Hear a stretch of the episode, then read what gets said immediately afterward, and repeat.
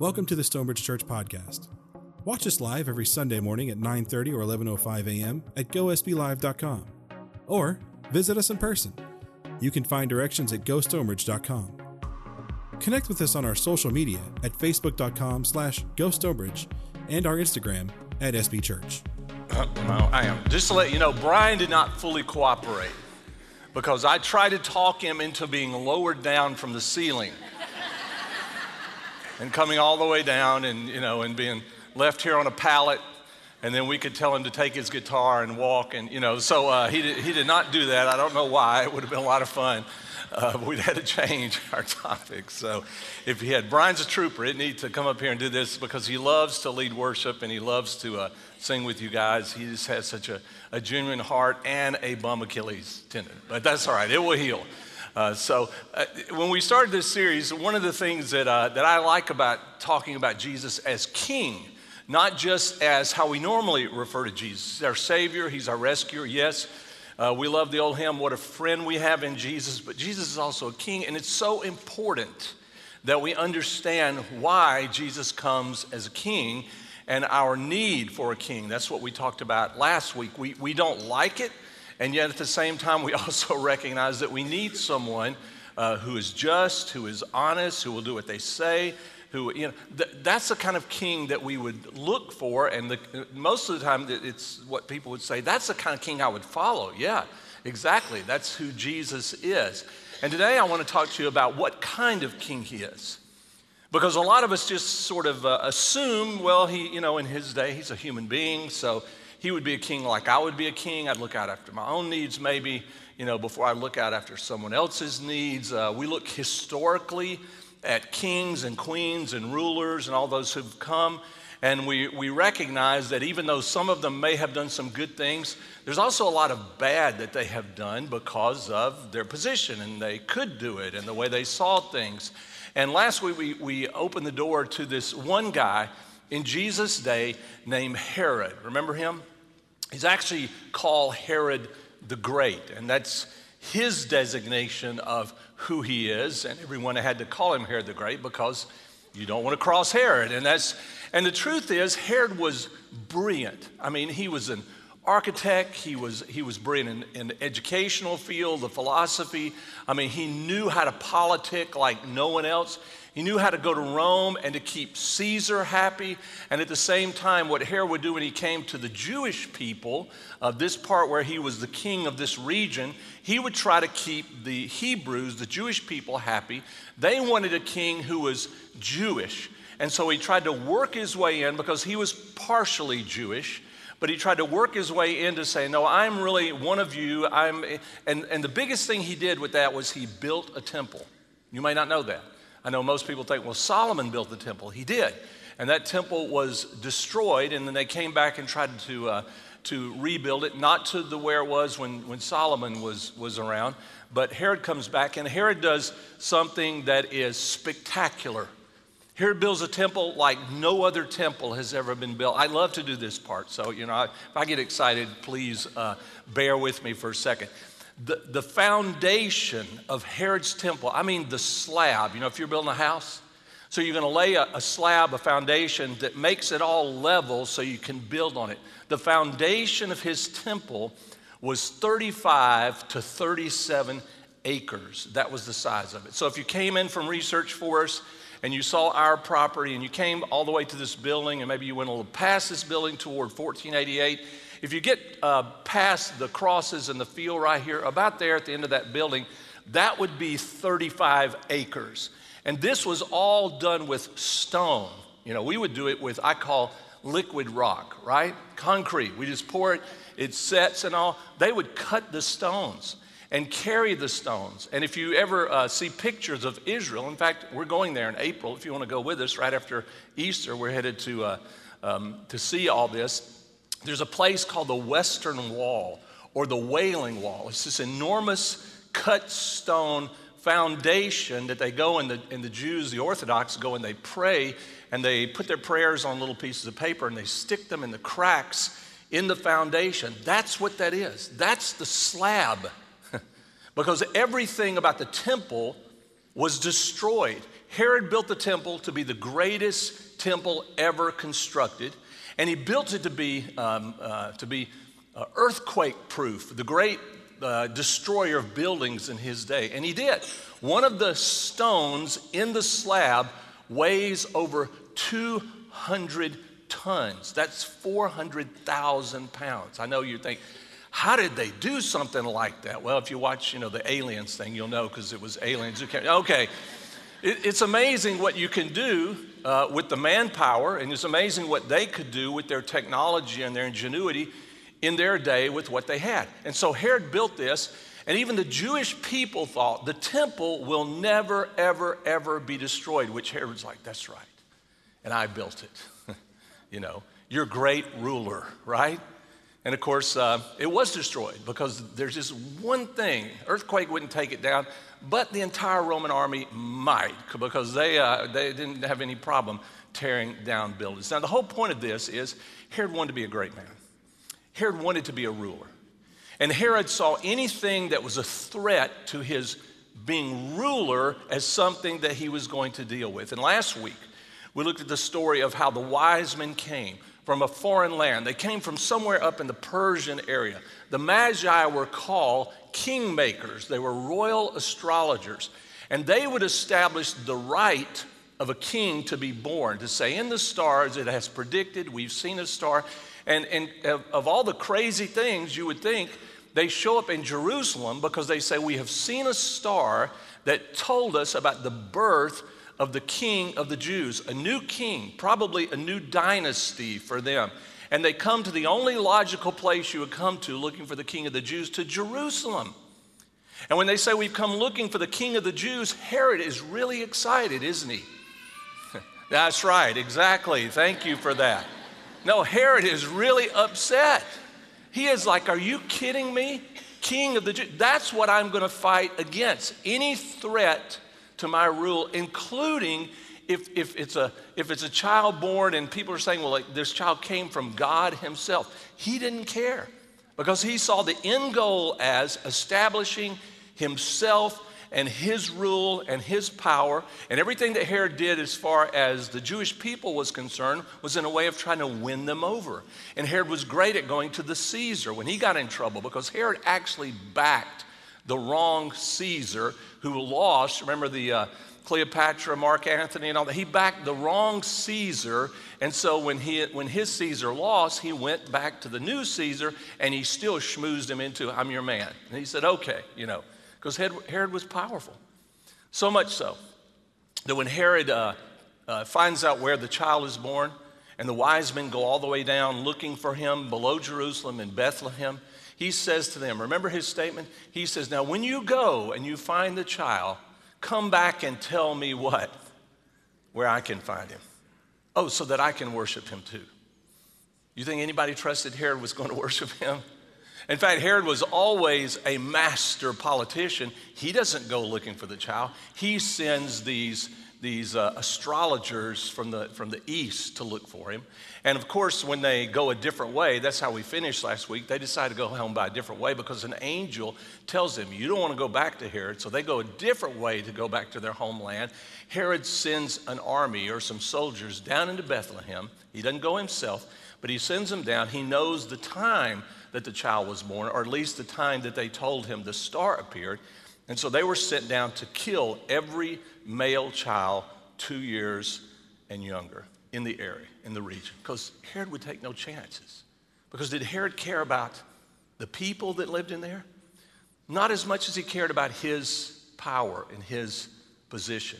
So, wiping out even children that would be innocent, and uh, that, that was not a problem with him. And just to let you know, that's why we think the child was about two years old then, but more than likely the child was probably a year and a half, maybe a year when the star appeared because he wasn't going to take any chances. He wanted to make sure he covered a wide enough area to get the, this threat to his kingdom. Now, that was Herod. The reason I bring that up is because what king do you want to serve? Would you want to serve a king like Herod? A lot of people did.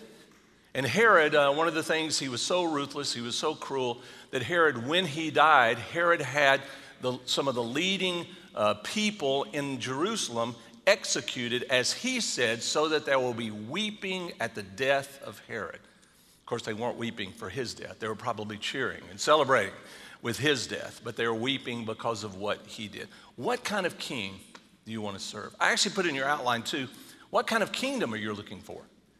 The reason I said that is because the kind of kingdom that you're looking for is going to be reflected in the kind of king that you're looking for. And when God sends Jesus into the world, he is a different kind of king than every king who had come before. The reason is because he doesn't have the same motivation. He's not looking out what is best for him. He's not looking out for his reputation. In fact, Jesus does not even come going after those who are a threat to him. He doesn't. Instead, Jesus does something very strange to us. Jesus comes and he reaches out to those who are actually persecuting him and actually want his death, and he converts, he changes the hearts of those types of people. The Jews were only looking for a king that would help them overthrow Rome. Look out for Jewish uh, interests. But God was looking for a king, or God was sending a king that would look out for the interests of all the people who would acknowledge and they would give themselves and accept the king. That was the, that was the key factor, to give themselves to the king because you wanted this, this uh, kind of king, kingdom. If you remember last week, we finished with uh, this last paragraph out of Matthew's uh, version of the gospel. It says, um, As he considered this, an angel of the Lord appeared to him. It's talking about uh, Joseph. Joseph, son of David, the angel said, Do not be afraid to take Mary as your wife. I like this because there were a lot of things that Joseph could have been afraid of. He could have been afraid of the scandal that, that Mary is going to have a child, and yet we are engaged. I tell you, in the Jewish tradition, um, they would not have relations yet. So that would have said, mm, somebody's been cheating here. But the angel says, Don't be afraid of this. Don't be afraid of what could happen or what would be said. Don't be afraid of the culture around you. Don't be afraid of the Herod or anything. Just do what you've been asked to do uh, by God. And he says, the angel says this, for within her was con- this child was conceived by the Holy Spirit. And she will have a son, and you are to name him Jesus, for he will, catch this, he will do what? He will save his people from their sins. Now, I know you might think, well, wait a minute, that, but they don't need to be saved from their sins. They need to be saved from Herods, right? Or they need to be saved, you know, from Caesars. Or they need to be saved from the evil people and the wicked people are there. But here's the one thing that we have to struggle with. If you were king, if you were Caesar, if you were Herod, if you were smart enough to build the things that he built, if you were cunning enough to have the political influence that he had to gain this power, what king would, what kind of king would you be? What kind of queen would you be? Because if we, leave, if we look deep inside ourselves, we recognize that something inside of, our, of us is also reflected in Herod and reflected in Caesar. They're, the same sorts of ideas are sort of lodged there. Who's going to rescue us from those things? Who's going to make it so that we're not the enemy? We're not the person fighting against the desires and the, the plans of God Himself. You know, whenever um, there are these warnings in the scripture not to sin, uh, whenever the law is laid down, I know people think, well, you know, he's talking about don't cuss, you know, don't chew tobacco. Um, you know, as, as, I grew up, don't date girls who do. And uh, I never dated a girl who chewed tobacco, just to let you know. So, uh, and that's, that's what we think about. But what he's really talking about is who's going to rescue us, who will save us from what is inside of us that turns us against God, causes us to fight against God and his kingdom. And, and the whole point of how Jesus came is Jesus is not out there with a sword yet. I mean, there will be a day, but he's not there with a sword, you know, taking down his enemies because no one is smart enough to outthink God and his plans and what he will do, right? That's the whole point of the story. And so, in, in, a sense, kind of under the radar, the king is born, and under the radar, the king lives. In that same chapter, you, you will read that the angel comes to Joseph and Mary and says, You know, because there are those who will kill the child and will kill you, you are to pack up and go down to Egypt. And it even says, and this will fulfill the prophecy where it says, and, and the, uh, um, the Messiah comes out of Egypt. Yeah, you go down to Egypt, you stay there until I tell you that it's safe, and then you come back. And that's exactly what happened. Herod dies, and the angel comes back and says it's now safe because all those who are looking to kill the child are, uh, are gone. They're not in power anymore, so that you can come back. And they actually come back and they go up to the north uh, because Jerusalem is in the south of Israel. They go up to the north above uh, Samaria and they go up to the, the Galilee area, and that's where they live in, in Nazareth of Galilee. It's, it's not what you think. It's not the religious place. It's not the, the place of the temple. It's not the place of Jerusalem. In fact, early on, um, there's a guy named Philip, and when Jesus, you know, is, becomes an adult and he calls his disciples, he says, "Hey, come and follow me." He, he follows him. Then he goes to his brother Nathaniel, and he said, "Hey, come with us. I think we've found the Messiah, Jesus of Nazareth." And does anybody remember what Nathaniel said to his brother? Anybody remember? Can anything good come out of? Yeah, that's that was his comment, right? Can anything, it's almost like saying, that, wait a minute, but can there be anybody good that, you know, came out of, you know, the University of Texas or Baylor University? I mean, you know, you know how we are, right? Those aren't our kind of people. Those aren't, you know, the people, right? That's, that's just the way we, we think and we, we show how we see things. And he thought that because this area that Jesus lives in is, is really a lot more Gentile than it is Jewish. And it really had a bad reputation. It did. It had a really bad reputation. That's where he lives. That's where he grows up, under the radar. It's not where you thought you would find the king that God himself has sent to absolutely change the world. Change the world. And I, I did this a couple weeks ago. I told you that, you know, by the, by the year, this is not my, you know, my my stuff. It's historians that do it. By 40 AD, they believe there were probably about a thousand Christians in the world. Uh, so that's, you know, five to eight years after Jesus' death and resurrection. By 100 AD, they say that there were probably seven to 10,000 Christians in the world. Pretty good growth, especially since Rome fought against Christianity. There's, there's no social media, there's no billboards, there's no platform. They can't look to a government to help promote them. There, there are no champions. The only thing they do is they spread the message, the gospel, which is always maligned by their enemies. Said, oh, yeah, no, you don't want to believe that. Uh, they were called those who practice all sorts of immoral things. They had agape feasts, love feasts. It's, you know, they're into orgies and things like that. I mean, they were always maligned. They were said they eat their children, right? They talk about sacrificing and all that, you know. So they always maligned them. By 200 AD, it's grown from uh, about 7 to 10,000 to 200,000.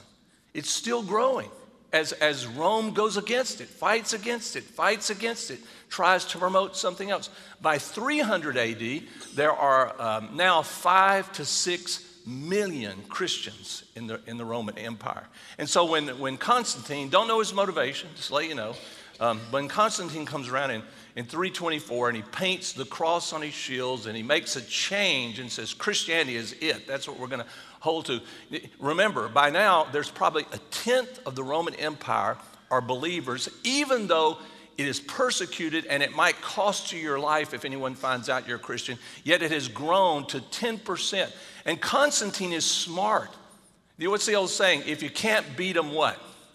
Yeah, but Constantine's a politician.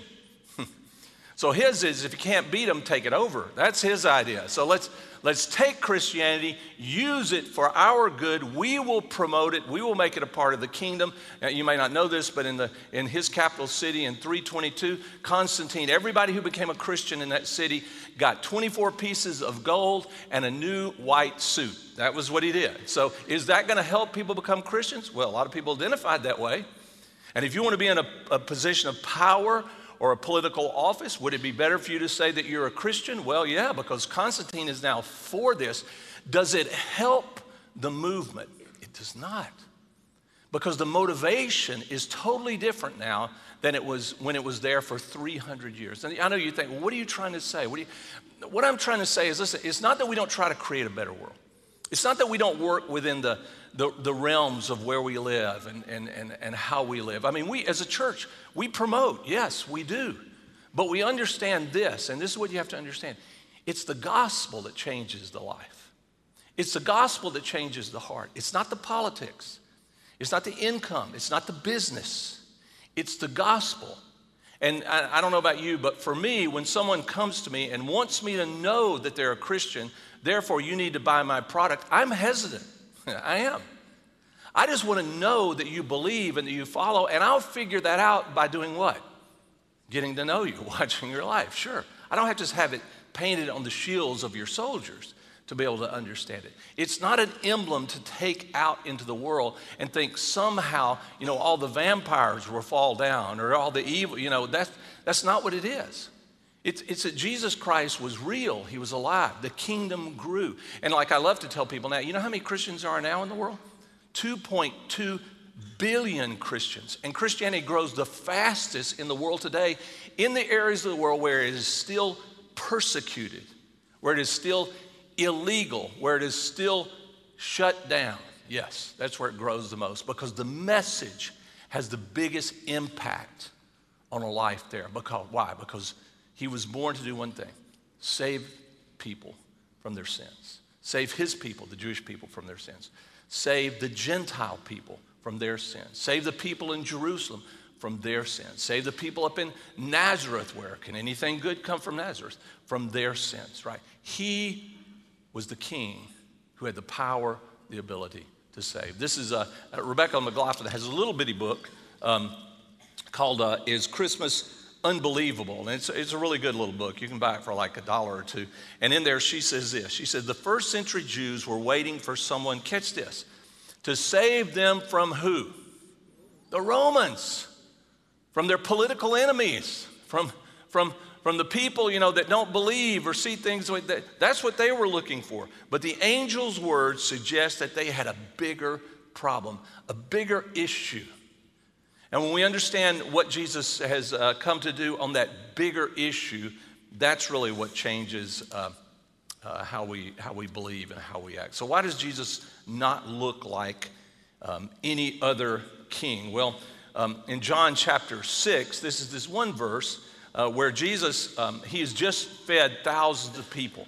And so the people love Jesus because, you know, he, he does something, it's, it's really funny because it's attached to Moses. Moses was their great leader and the one that they, they lifted up. And Moses, you know, fed the people in the wilderness. Remember, the manna fell out of heaven? They attribute that to Moses giving them bread. So Jesus is there, and the Passover has come, and uh, there are thousands and thousands of people there. And he says, uh, the disciples say, we need to send them away because there's, you know, there's not enough food here. Certainly can't celebrate the Passover. And Jesus says, no, you feed them.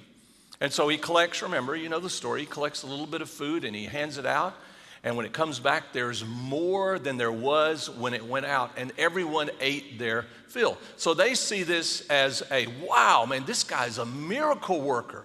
This is the guy we need as a king. This is the guy who can overthrow Rome for us. And then this is, this is what Jesus, um, this is what it says about Jesus, is perceiving then that they were about to come, catch this, and take him by force to make him what? Yeah, we're gonna make you our king. You're the guy that we want. We're gonna, you're the one that, that we have picked as our king. Jesus does what? He withdraws again to the mountain alone. He goes away by himself. Why would Jesus do this? That's not the king he was going to be. In fact, even bigger than that, Jesus withdraws because he doesn't need people to make him king. We need him to set us free. He came for this purpose. He didn't come to win any political uh, battles, he didn't come to win our acclaim. He didn't win to come celebrate the miracles that the miracles were just proof of who he was.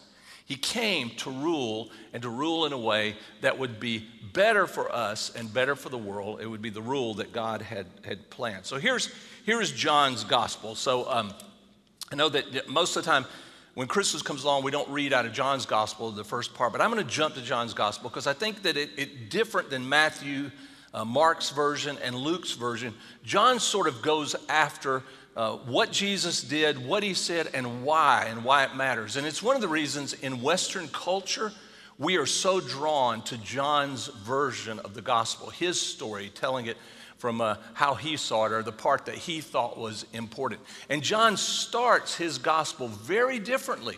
Uh, we read, you know, Matthew, how he starts his with this genealogy, tracing Jesus all the way back to David, and actually going back further than that, all the way to Abraham, which was key to understand the link that he had to Abraham.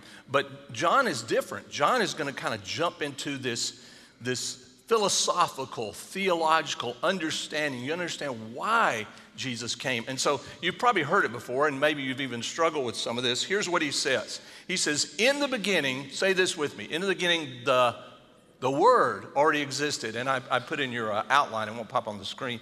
This is the Greek word logos. And, and this, this word um, may mean speech, it might mean a, uh, a message, it might mean words. So it's, it's this, this uh, term that he uses, and it actually becomes for John a title for Jesus. The Logos, um, he says, uh, already existed. Then he goes and says, the Word, the Logos, was with God, and the Word what? Was God. What? So he's in relationship with God, the Father. There, there's a, this eternal relationship, and he is actually God with the Father. And I know that's a strange thing for us. It's theologically called the Trinity the Father, the Son, the Holy Spirit. Uh, a lot of us still struggle, struggle with the concept, but he, he clearly points to it, and, and he didn't have a problem with it. Um, in verse 2, he says, He existed in the beginning with God. He created everything through him. I mean, God created everything through him, the Word. Now he's given him personality. He's identified him as intelligence, as a, as a person, not just a thing or a force, but he's identified him as a person. He says, um, uh, God created everything through him, and nothing was created except through him. The Word, catch this, gave life to everything that was created. And his life brought, oh, a new word, brought what? Light to everyone. That, he's talking about understanding. You, you, you, you understand, you get it. Now that he has come, you say, oh, that's what it's all about. That's how it works. That's the kingdom that God is building. If you just look at the king, you understand what the kingdom is really all about. And then he says this in verse 5 he says, The light shines in the what? The darkness. And he says, And the darkness can never extinguish it. And I put in there just, just so you would know, it can also be translated that the darkness could never understand it, or the darkness could never comprehend what the Word came to do, what Jesus came to do, and didn't get it because it's not the way the world works outside of God. We, outside of God, we live in darkness. That means we lack understanding. That means we don't know what to do. We talked about this last week. We don't know what to do with our guilt. I mean, the, because you know, we deny it or we blame somebody else for what we're guilty. It's not really my fault. It's, you know, I mean, we, we, did, we just don't know what to do with it. But when He comes, all of a sudden, there's an answer for it. That's, that's the light that comes in the darkness. And the darkness comes to give us direction and protection. He is our protector, He is our director, He is the one who will lead us um, and to also guide us. Let me take a quick little uh, detour because I'm going to stay in John chapter 1. But let me jump, quick little detour. On the back side of your outline, if you want to look at this, this is Matthew chapter number 4. Um, this is when uh, Jesus is, has gone, uh, in Matthew's uh, gospel, he's gone away into the mountain to be tempted. Do you remember that? And Jesus goes away. And it's really interesting because if you look at the temptation of Jesus by who he is, it will make perfect sense to you. He says, Hey, if you are the Son of God, if you're the king, if you're the ruler, if you're the one God's promised, then command these stones to be my bread, because he's been fasting for 40 days. It's, it's, a, it's a temptation to tell Jesus, Hey, be the kind of king that people will accept. Be the kind of king that people are used to, who look out after themselves, their own desires. They use their position for themselves. Hey, no one would fault you. You have the power to transform and change, feed yourself. Give, give yourself what you want. Or the second temptation is to put on a show. You know, you're talented, you're skilled. Just think about how impressed people will be if they see you doing miracles. And so he takes him up to, the, to a high peak, probably the, the top of the temple, in a vision, and says, Just cast yourself off because the angels will catch you. They won't let you die. I mean, just think about if that happens and everywhere you go, jump off a cliff and hey, I'm still, you know, hey, just think about how people will rally to you. Be a different kind of king, the kind of king that if we could be that king, we would do it. That's how we would do it.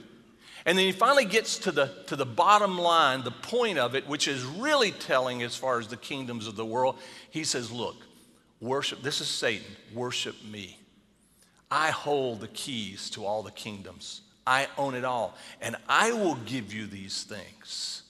And Jesus says, doesn't work that way. You worship only one, the Lord God. So it's a temptation for Jesus to be the kind of king that the world understands and the world sees, and in being that kind of king, attract an army, followers who will go in and they will control and manip- manipulate the world. And Jesus flat out rejects it, and he says, he says no. And this is where this passage comes from. Right after that, it says, when Jesus heard that John, John the Baptist, had been arrested, he left Judea, so that's in the south in Jerusalem, where he was at this time, and he returned north to Galilee. He went first to Nazareth, that's where he was raised um, uh, as a child with his family. Then he left there and he moved to Capernaum beside the Sea of Galilee. So that's up a little further north, and then over uh, to the east, uh, on the top of the Sea of Galilee, is where those areas are. He says it is the region of Zebulun and Naphtali. This fulfilled what God said through the prophet Isaiah. And here's what Isaiah says in Isaiah chapter 9. He says, In the land of Zebulun and Naphtali, beside the sea, beyond the Jordan River, in Galilee, where, where so many Gentiles live, the people who sat in what? Darkness, confusion. They don't know what they're looking for, have seen a great what? Light. This is it. This is what you're looking for. This is what the king is like. This is what the kingdom of God will be like. And for those who live in the land where death cast its shadow, a light, he says, has shined. And so Matthew goes ahead and writes, he says, From then on, Jesus began to preach. Listen to this Repent from your sins, turn to God, for the kingdom of heaven is what? It's near. it was near. And if you, if, you, if you look at it in this light, you understand what repentance is, right? It's not stop cussing. Put that tobacco down. That's not, what, that's not what he's talking about. Those may be sins in our eyes. He's talking about stop turning away from God to another way and turn, repent. That's what repent means. Change your mind, rethink this, figure this out. Turn back to who? God. Because he has sent his son into the world. The time is now, and it was uh, for them. So let me jump back into John's. Um, uh, gospel, the very first chapter, and I'll finish with this. He says, um, God sent a man, John the Baptist, to tell about the light. Now you understand what that means the light, so that everyone might believe because of his testimony, John's testimony. John himself was not the light, he was simply a witness to tell about the light. The one who is the true light, who gives light to everyone who is coming into the world. He came into, every, in, uh, into the very world he created. But catch this, absolutely true. The world did not what? They didn't recognize him. That's, that can't be the king. That, that's not what we're looking for. That's, that's not how we see it. He came to his own people. And even they, oh, here's even a stronger word, even they rejected him. But to all who believed in him, who accepted him, he gave the right to become children of God. They are reborn, not a physical birth resulting from human passion or plan, but a birth that comes from God. So the world became human. Uh, I'm sorry, so the Word became human and made his home among us. He was full of unfailing love and faithfulness, and we have seen his glory the glory of the Father's one and only Son.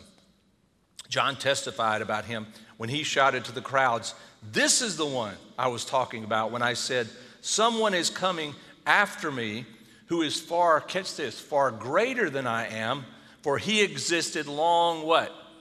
Before me. What? Yeah. So this is someone who comes after me, but he actually existed long before me because he was God. In verse 16 it says, From his abundance we have all received one gracious blessing after another. And he's talking about the whole world has received his gracious blessing one after another. For the law was given through Moses, but God's unfailing love and faithfulness came through Jesus the Christ. That's the King. No one has ever seen God, but the one and only Son is himself God and is near to the Father's uh, heart. He has done what? He has revealed him to us. So, the whole point of what John is saying is still the same thing to us recognize the King, understand who the King is, understand why the King is different from all the other rulers that have ever lived. All those uh, people who look for power and look for position and have dual motives, and because we understand it, because, yeah, we have the same things sometimes. But there's a king who is not that way. And this king is absolutely just, but he's absolutely gracious and kind and forgiving. And rather than coming into the world initially to judge, he actually comes in the world to draw people to himself and to sacrifice, sacrifice himself for others.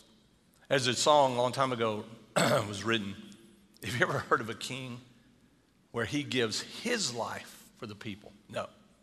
We know of kings where they require the people to sacrifice their life for his kingship and for his position because we must have the king. But never a king who would come and sacrifice his life to rescue and to save us. That's because there's a kingdom. And he wants us in the kingdom. And we're in the kingdom because we accept the king. We believe in the king and who he is. We're going to celebrate uh, the Lord's Supper because uh, after Jesus' death and resurrection, it was one of those things that the believers, when they gathered together in order to remember who Jesus was and what he had done, they would celebrate it on a regular basis. We don't really know how often. Uh, one of my little theories, um, so you can just chalk it up as a Steve theory, so that's about all the credibility it holds, is maybe that's where even our blessings before the meals came because we, we remember what he has done when we stop, we gather with those that are friends or family, and we eat a meal together. We remember why we have the good things that we have because of what Jesus Christ did for us. And Jesus does this tied to the Passover meal. Passover meal reflected back all the way to Moses when um, the people were freed out of Egypt and they gathered for Passover and they painted their doorposts with the blood of a lamb so that the angel of death would pass over them but would not pass over those who did not paint their doorpost with the blood of the lamb. And in doing this, Pharaoh let the people go. He freed them. So Jesus takes it all the way back to that. But he says, new meaning, new idea. It's good for you to understand what he did in Egypt. But even that was a pointer to the Lamb of God who would give his life for us. He would free us from our sins. Yes, he freed them from the Egyptians. He's freed us from the Romans, right? but there's still rulers and still people who would take us over and would conquer us or try to. But He is our protector, He is our strength until the day that He sets it all back right. So Jesus, He takes the bread, Passover bread. I know yours is little like mine. He took a big loaf and He broke it, He snapped it. And He said, This is my body. It's broken for you. Eat this in remembrance as was tradition in the Passover celebration, he passed a cup of wine at the end of the meal. But he gave this cup new meaning also. He said, This is my blood. It's the blood of a new covenant, it's a new relationship. In fact, it's a new life. I, I love to tell this story. I have a friend, he suffered from uh, cancer, he got a blood transfusion, I'm sorry, a bone marrow, a transplant and it didn't work. They used stem cells from his own body, and so eventually he had to go to his sister's stem cells. He got a, he got a bone marrow transplant from her. She was a perfect match, except for one thing. her blood type was different from his. I said, Well, is that not a problem? He said, Well, the only problem with it was my blood type now became her blood type. He was A negative, and now he is O positive. And he says his body has to relearn what it is to have O positive blood flowing through its veins instead of A negative. And I said, Oh, what a great illustration. Because this is what Jesus does for us.